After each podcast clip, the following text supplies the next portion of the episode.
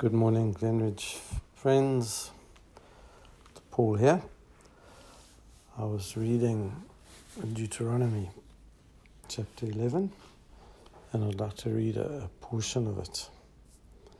It says in verse 18 Fix these words of mine in your hearts and minds, tie them as symbols on your hands, and bind them on your foreheads. Teach them to your children, talking about them when you sit at home and when you walk along the road when you lie down and when you get up. Write them on the door frames of your houses and on your gates, so that your days of your and the days of your children may be many in the land that the Lord swore to give your forefathers, as many as the days that the heavens are above the earth. Verse 22 If you carefully observe all these commands I'm giving you to follow, to love the Lord your God to walk in all his ways and to hold fast to him, to love the Lord, to walk in his ways, to hold fast to him. Then the Lord will drive out all the nations before you. Every place where you set your foot will be yours. Your territory will extend, and no man will be able to stand against you. The Lord your God, as he promised, will put the terrors and fear of you on the whole land wherever you go. So, it's an amazing little passage of scripture where your days will be many and those of your children may be many.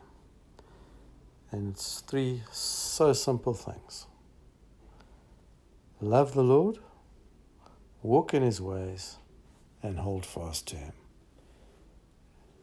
Love him,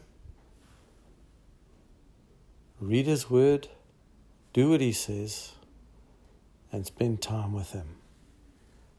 Friends, it's an incredible thing when we do these things, how the Lord undertakes for us. Isn't it amazing? I find uh, the more I pray, the more I spend time in His Word. Sometimes it seems that the enemy would come and things don't go well uh, uh for a little while.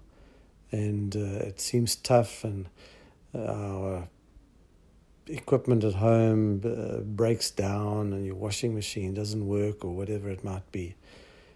But when we persevere, we love the Lord. He is a good God. There is no doubt.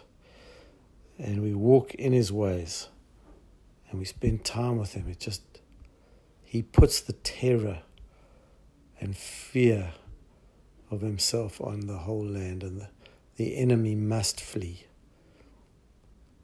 And so stand firm, spend time, and it will be well with you.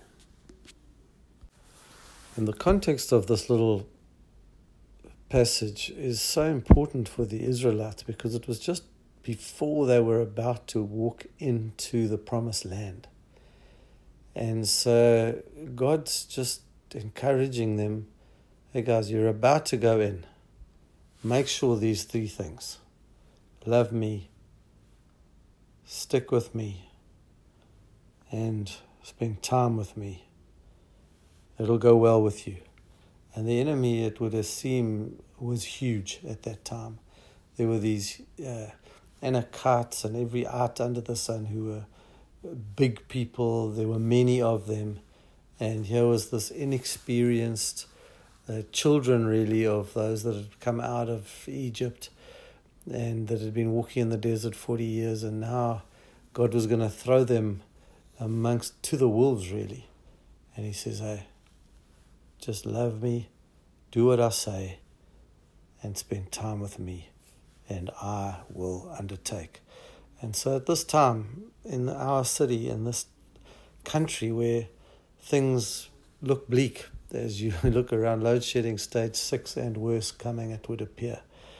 Friends, love the Lord, do what He says, stick close with Him, and He will undertake for us.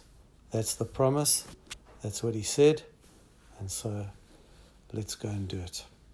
Bless you, have a great day, and I do trust that uh, we can be encouraged in Deuteronomy, just as the Israelites were before they walked into the promised land.